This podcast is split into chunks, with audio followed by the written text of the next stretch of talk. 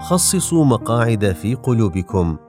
بقلم فتح الله جلان إذا ولج الناس منازل قلوبكم ينبغي ألا يقلقوا من البقاء واقفين. خصصوا مقاعد في قلوبكم للجميع مهما اختلفوا عنكم. قولوا لهم بثقة مقعدكم محجوز في قلوبنا. إن تنمية هذه الروح يحتاج إلى تربية.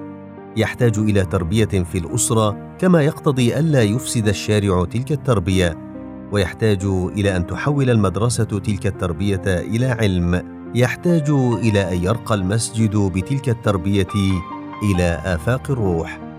أما إذا كانت الأسرة محرومة من هذه الرؤية وإذا كانت الشوارع مشوهة والمسجد أسير النمطيات والشكليات والمدرسة خالية من الحياة القلبية إذا كان كل شيء يدور حول الذات والمادة والجسد والغريزه عندئذ يتعذر نمو هذه الروح. أما إذا نمت بصورة تكاملية فإن هذه الفضاءات ستدعم بعضها بعضا ولن يهدم فضاء ما بناه الآخر. لن تضيع المعاني التي تشربها المرء في بيئته الأسرية وسط الشوارع هدرا.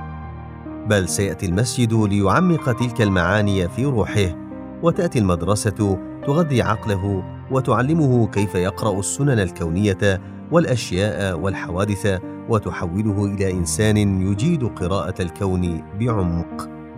عندها سيأتي التعمق الحقيقي ولا يهدم ما تم بناؤه. لن يفسد الشارع ما غرسته الأسرة ولن يتناقض المسجد مع المنزل ولن تتناقض المدرسة مع المسجد. إذا سارت هذه المحاضن وأمثالها من المحاضن والفضاءات الأخرى في اتجاه واحد فسوف يتحرر الإنسان من جسمانيته وطينيته إلى حد ما ويرتقي إلى حياة القلب والروح. عندئذ سيشعر برحابة في قلبه فيفتح صدره للجميع ويسعى إلى إقامة جسور بينه وبين الناس أجمعين.